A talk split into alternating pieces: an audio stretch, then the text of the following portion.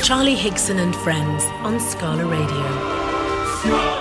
Welcome back. You're listening to Charlie Higson and Friends here on Scala Radio.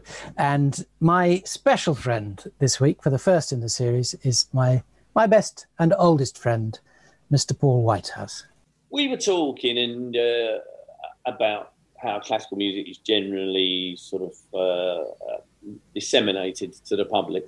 And you raised a point. You said that a lot of people are intimidated by somebody saying, well, that was um, the uh, second movement of the fourteenth Symphony for strings, uh, the Adagio, uh, Opus three in, in B minor.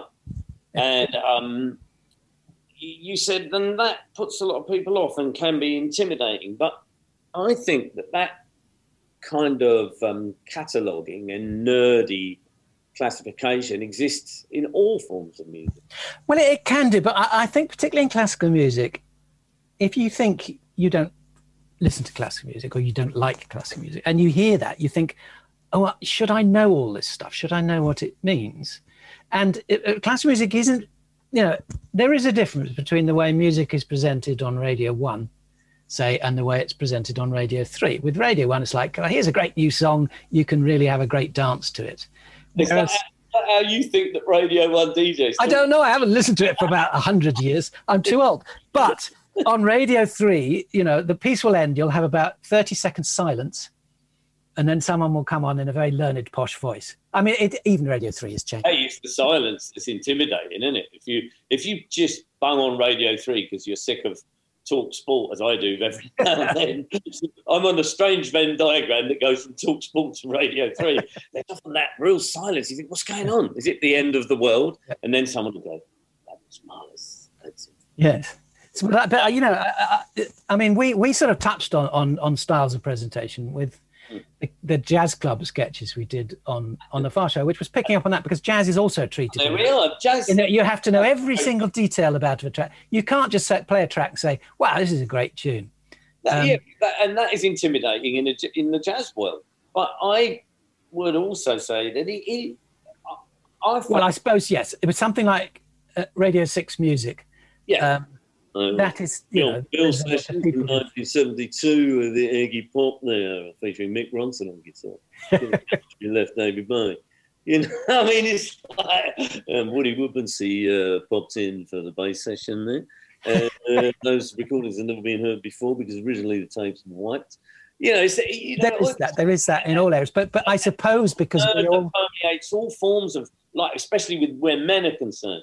But I would also take issue with you about, you know, the, the Radio One concept, not that we know what it is, but I find it intimidating. I hear a track that my daughter might want to listen to and I I um, Shazam it, and it's, you know, Munch, a k a. Brunch, featuring Lil Bob.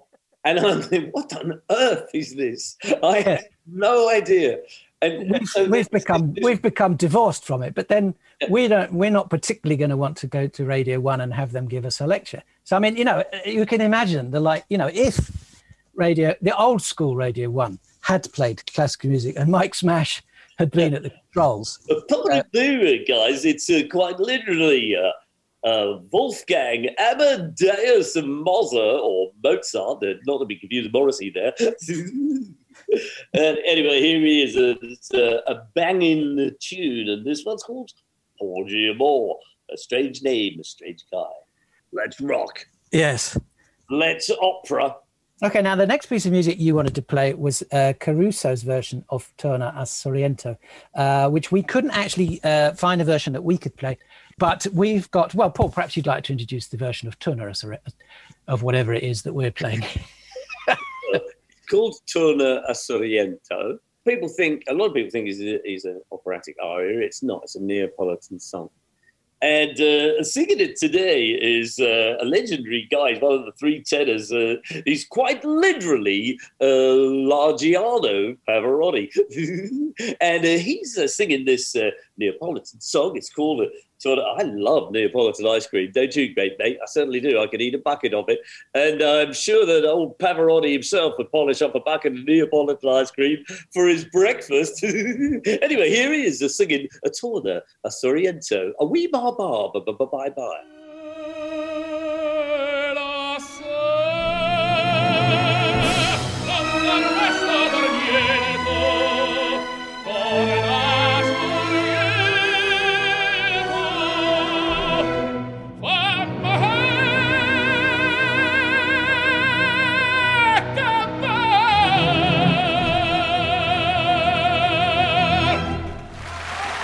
You're listening to Charlie Higson and Friends here on Scala Radio. And my special friend this week, for the first in the series, is my, my best and oldest friend, Mister Paul Whitehouse. That's sweet, Charlie. That's very nice. Thank you very much. And can I say how much I'm enjoying this? Well, I mean, it's great. I mean, because we've not been meeting in person much, so it's nice just to have a chat to you for a couple of hours and yeah. listen to some great music as well. A couple of hours is quite long enough, though. But the next bit that he's uh, chosen for us is something rather different. It's possibly one of the greatest pieces of music ever written, according to him anyway.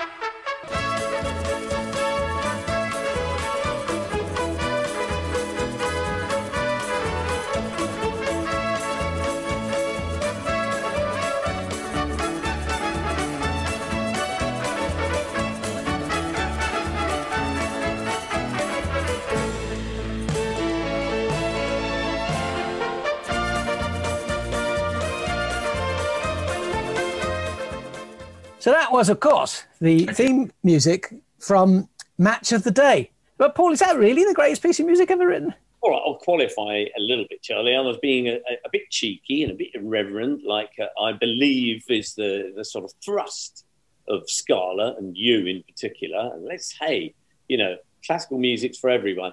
It's not classical music, is it? It's got like a proper drum kit on it. Uh, but it is a brass instrumental piece, I think. And it's... Uh, I can honestly say that that piece of music has brought me more joy in my life than any other piece of music. It's stayed with me since I was a little seven or eight-year-old kid, and I first realised that Match of the Day was the best thing on British telly then, and it still is now, even though actually a lot of the time when I watch it, I'm bored to tears. There's something so reassuring and joyous about that, um, that theme tune. So I, I put it in. It's a little bit, you know, as I say, a little bit edgy. No, we, we, we wanted to play music that, music that meant something to you. Um, and the fact that that has stayed with you all through your life. I mean, it's probably a march, isn't it? It probably is a march. And I'm sure there yeah. must be lots of versions that have been played by the the band of the Coldstream Guards or whatever. Probably, yeah. Uh, I believe when Donald Trump came over, they, they, they, they played that as they marched past him. Uh, but you see, but what the interesting thing oh, is, can I say something about um, uh, Donald Trump? Because I saw, I, I had the sort of misfortune to watch John Lydon the other day talking about how he voted for Trump and how mm. I'm so working class. He said, well, you're not. You live in uh, Los Angeles and have lived a life of untold extravagance for the past four decades. And he, yeah, he, obviously he was born working class. But, you know, it just makes me laugh. Um, we were talking about um, music and how um, revolutionary music can be and how yeah. subversive. And, of course, the Sex Pistols, you know, when they came out with Anarchy in the U K and God Save the Queen, probably thought they were being very subversive. Um, John Lydon used to walk around wearing a, a T-shirt that said, I hate Pink Floyd, didn't he? It was quite funny. He'd, like, he'd scrawled, I hate, above Pink Floyd. Well, they thought, of course, one of the most subversive pieces of music ever written was, in fact, Pink Floyd's Another Brick in the Wall, which was taken up as a sort of anthem, I believe, in the townships in South Africa towards the end of apartheid. How about that, Charlie Higson? Well, yes, well, music can have unexpected consequences. Yeah, and the circle has turned, full, hasn't it, upon Mister Lydon, that Pink Floyd became the most subversive band ever. And it just made me wonder if Dave Gilmour might get a, a Sex Pistols T-shirt out and write I hate above the Sex Pistols and start wearing it. Well, Shall we? Uh, let's see if we can get hold of him.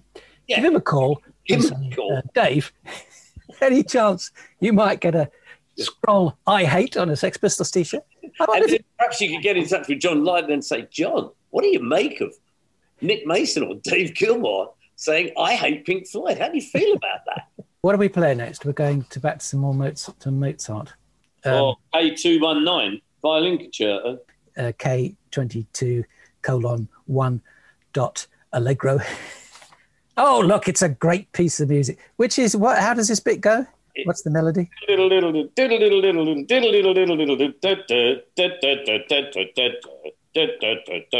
This, uh, for me, Charlie, this bit of Mozart is, uh, I would describe this as a little bit crash bang wallop, okay? But it also is, it, it demonstrates the virtuosity of the violin. And there's a little bit, again, I think Mozart preempted so much. It sounds like a sort of guitar solo a lot of the time. So obviously it had been borrowed. You realise how much has been appropriated, you know, by current musical forms or recent. Yeah, but that, that is one of the things that people sometimes find off-putting about classical music is, is they say, well, where's the tune? You know, the violins are going do all over the place. And, yeah, if you say to them, well, think of it like a guitar solo. Yeah. It, and, it becomes, uh, it becomes something more familiar. There's a bit at the end, there's a sort of gap, and you the violin starts up and you realise that there's about a six-minute end. You can feel it building up and you realise, oh, I see, he started it. He started the finale there. And it's just fantastic. When you listen to it a couple of times, you realise that's what he's doing there. Like, everything stops and this violin starts up on its own, gradually building up. And it could easily be a, you know, like a, a sort of Jimi Hendrix type, you know, build well, up. Let's, yeah. well, well, let's listen to that.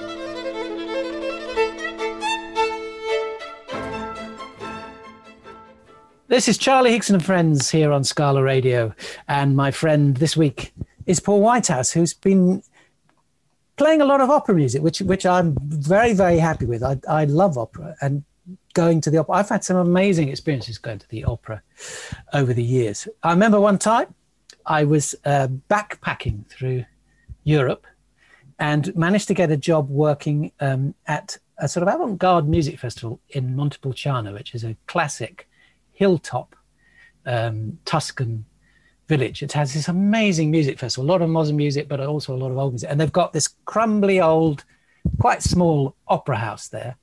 And the first night um, I arrived there because I managed to get a job building um, the sets for this opera that was traveling around. But the first night I got there, uh, they said, oh, let's go to the opera. And we went there, and yeah, I was just wearing shorts and T-shirt, and we took in bottles of wine and sandwiches and stuff, and sat in a box, and uh, it was actually the Marriage of Figaro, which we've um, had a couple of tracks from, a couple of arias from before. And it was great because it was just full of ordinary Italian people from the town and the surrounding area who were just coming in for a great night as if they were going to see a musical or whatever. And it, and it, and it, and it was a really fabulous night. And it just made me think, you know, if, if only other people could go and see opera out of the sort of stuffy, dinner-suited world of the Royal Opera House. I remember um, you telling me about that many years ago, Charlie, describing that um, that uh, summer and uh, that experience you had with that. And I remember at the time, it really stuck with me. It very it seems very vivid um, and visual image to me. That I can picture you there in your shorts and your T-shirt. Yeah, but it's, you know, the end of the day, the sun's going down, it's really hot and dusty, and people are streaming into this opera house from, from the surrounding villages. It was it was absolutely magical. Mm. And you get much more of a feeling of of of, of how this music can be and um, the, the joy it can bring into people's lives. Pace, pace mio Dio, pace mio Dio. Yes, it's uh, Pace, Pace mio Dio, as sung by my friend Paul Whitehouse. You've chosen uh, a version sung by uh, Leontyne Price. Was there a particular reason for that? Uh, yeah, there was actually. It's uh, a, a sort of political correctness, Charlie, if you like. Um, oh. Parche, parcho, mia ria, peace, peace, my God. You know, she's torn apart by a lost love. And uh, one of the, the sort of the, the usual themes um, of opera are is especially for um, the females, well, and the males for that matter. But Leontine Price is um, uh, African-American, and there were there have been quite a few black opera singers over the years that perhaps have not, uh, and has not been highlighted very often. And so I wanted to, um, I wanted to, yeah, say Leontine Price was a brilliant singer, and her version of Parche is fantastic. But again, I, I I think it gets across the point that it, opera is not just for and by stuffy old middle-aged white men. That there are a lot of um, uh, black singers, uh, opera yeah. singers. And back in the eighties, there was a, a very big cult French movie called Diva, um, which everyone yeah. everyone of our, of our age, Paul, went to see. Uh, it's a sort of weird, culty. Uh, sort of crime film, and the young guy in it uh, becomes obsessed with a black opera singer who is the diva of the title. And the aria that is sung in the film, uh, La Wally, La Wally, La Wally, La Wally. The, uh, which translates as the Wally, um, was sung by Wilhelmina Fernandez. So, and it actually became quite a hit at the time. Paul, tell us a bit about this next track. It's a bit unusual. It is unusual. It's it's not an unusual piece of music. It's uh, Mendelssohn's Violin Concerto, which is uh, quite well known and acknowledged as a very difficult piece to play. And uh, again, it's um, uh, a well-known um, Afro-American, Black American soloist. Um, he's not a professional musician. He went on to have a very different career uh, indeed, but he trained as a violinist in his early years. And here it is. See if you can guess who it might be.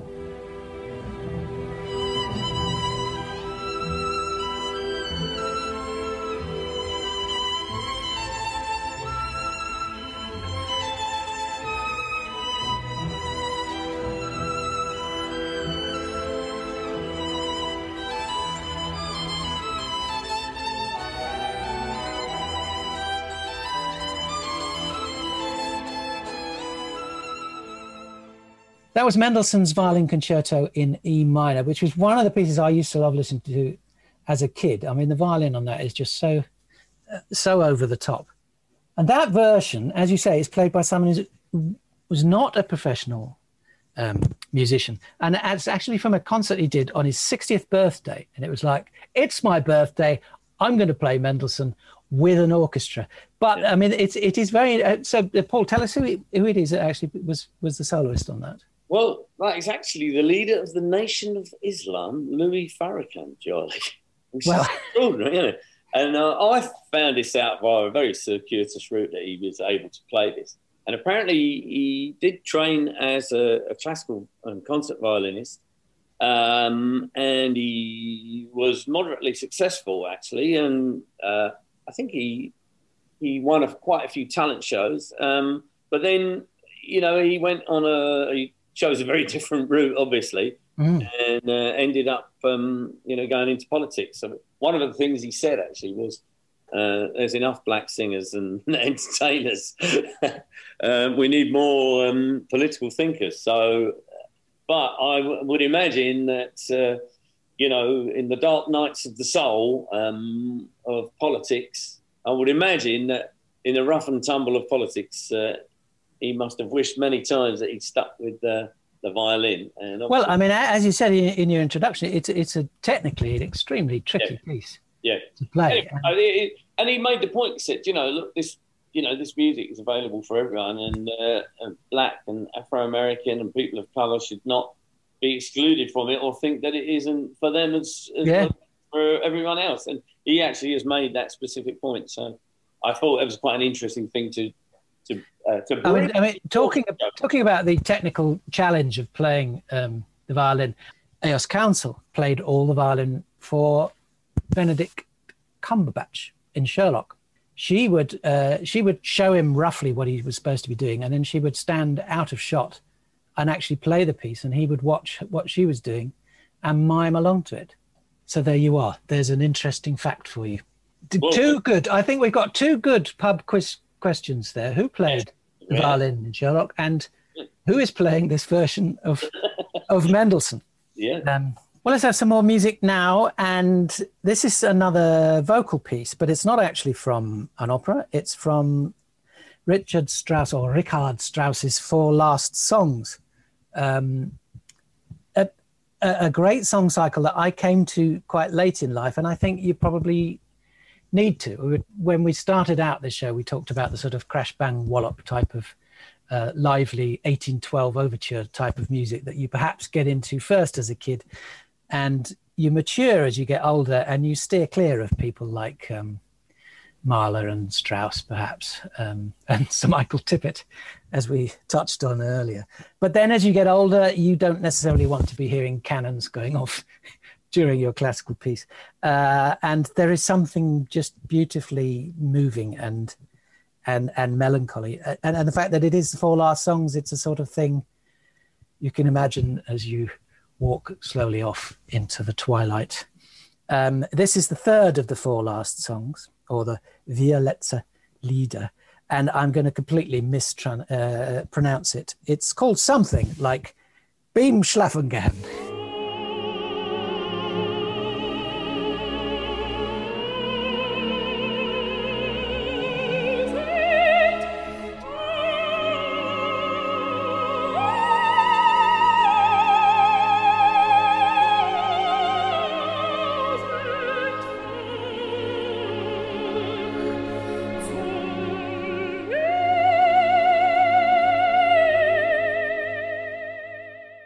That was the great Jessye Norman singing the third of Richard Strauss's Four Last Songs, uh, Beim Schlafengehen. Yeah, you've, you've nailed it again then. Uh, well, yeah, I'm not a professional D J or presenter. Not, not a professional German either, are you? no, no, I'm not a professional uh, and, and German. Jessye Norman, of course, another um, celebrated uh, black American, well, black uh, soprano. Yes. Mezzo soprano. Was she a mezzo? I, I don't know. Again, we're straying into slight um, techno. Well, we're not. Oh, no, they, is, do they play lead guitar? Yeah, or guitar? It's slightly less high than the soprano, I believe. Exactly. So and, and, and, half, yeah. Mezzo soprano, which is like the yes, the half soprano. It's sort of one one down from the from the highest range of the soprano sings. Yeah, you see, as I was saying, I'm not here as a professional. I'm here as someone who loves listening to this music. And I like sharing it with people, and it's great, Paul, for you to be sharing some of your favourite music. It's been my pleasure, Charlie. And uh, you know, sometimes um, I, I don't visit uh, the classical music and the opera as much as I, I should, and I, I, I get a little trigger, and then I'll sort of binge on it, and then I'll leave it alone for a while. You know, similarly, I might sort of have a little trigger, and I'll have a, a look at late period Beatles, and I'll listen to Be in Abbey Road, you know, and listen to them endlessly for two weeks till I can't bear them anymore. Um, but you were talking about a mezzo-soprano, and um, we're moving into full mezzo-soprano territory now for this uh, this aria, which is uh, from Samson and Delilah. And uh, I, let's see if I get this right. Ma cœur s'ouvre à ta voix. Which, my, my, Charlie, my heart is open to your voice. Yes. But it's trickery, Charlie. It's trickery. She's tricking him. Oh, no. Yeah. Oh, spoiler offense. Alert. Offense. I might want to go and see Samson and Delilah and not know how it ends. I tell you what, you've got the long hair of the of the Samson in his prime at the moment. You've got the lockdown locks, haven't you? I have. I, I didn't. Uh, I was about to go to the barber just before we went into lockdown, and I couldn't. Um, now, so, as I say, you look like a, a bass player from Bad Company. You know? Yeah, which yeah. we can't see on the radio, but perhaps we could uh, might be able to put a photo up on the. Right, on right the, but anyway, this is. Yeah. Uh, this but no, I'll just let me just finish that. Right. I say I'm not going to have it cut until it's all over, until we're finally clear of this thing. Yeah, it could be. Uh, yes. A decade or so, yeah, mate. By which point I'll be being arrested as a vagrant. um, well, this is another sort of slowly building piece. Um, she's trying to tempt Samson, and um, it's a beautiful, beautiful aria. And uh, my youngest daughter is called Delilah. I'd like to say it was after this, but it's more likely to be uh, after the Tom Jones, uh, Why, Why, Why, Delilah. Yeah, but there's not another aria in, in Samson's opera, per K, per K, per K, Delilah, is there? No. Do you know what? I was. I, there's a, a beautiful bit at the end of, of one version of it where the where Samson comes in and goes, Delilah, Delilah. And I never can find it. I can never find that. It's lovely where they both just sort of echo off. You know that in some arias, there's a beautiful yeah. end where the, the the singers sort of walk off and you hear that lovely fading, echoing harmony. Unfortunately, I've never been able to find it since. So I'll just imagine that, will you? Yeah. Well, maybe maybe we could just uh, just dub in you you singing it over the end with a bit of echo on. No one will know.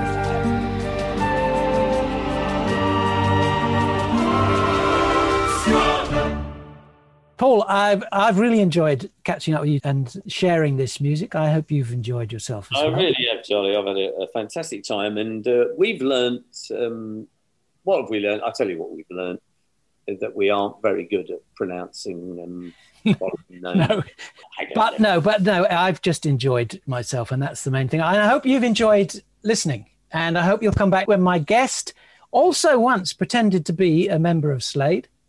It's Bob Mortimer. And do re- lovely Bob. Yeah, Bob Mortimer, your old fishing partner. Yeah. We were, I was going to talk about the fishing show, but I didn't. Maybe I'll talk to him about it. Talk to him about it. He'll give you an interesting slant. One well, it has been an amazingly, amazingly popular show. And congratulations yeah. on that. Well, thank you very much. Maybe we'll go for a curry soon. Well, as soon as we're able, let us yeah. do that.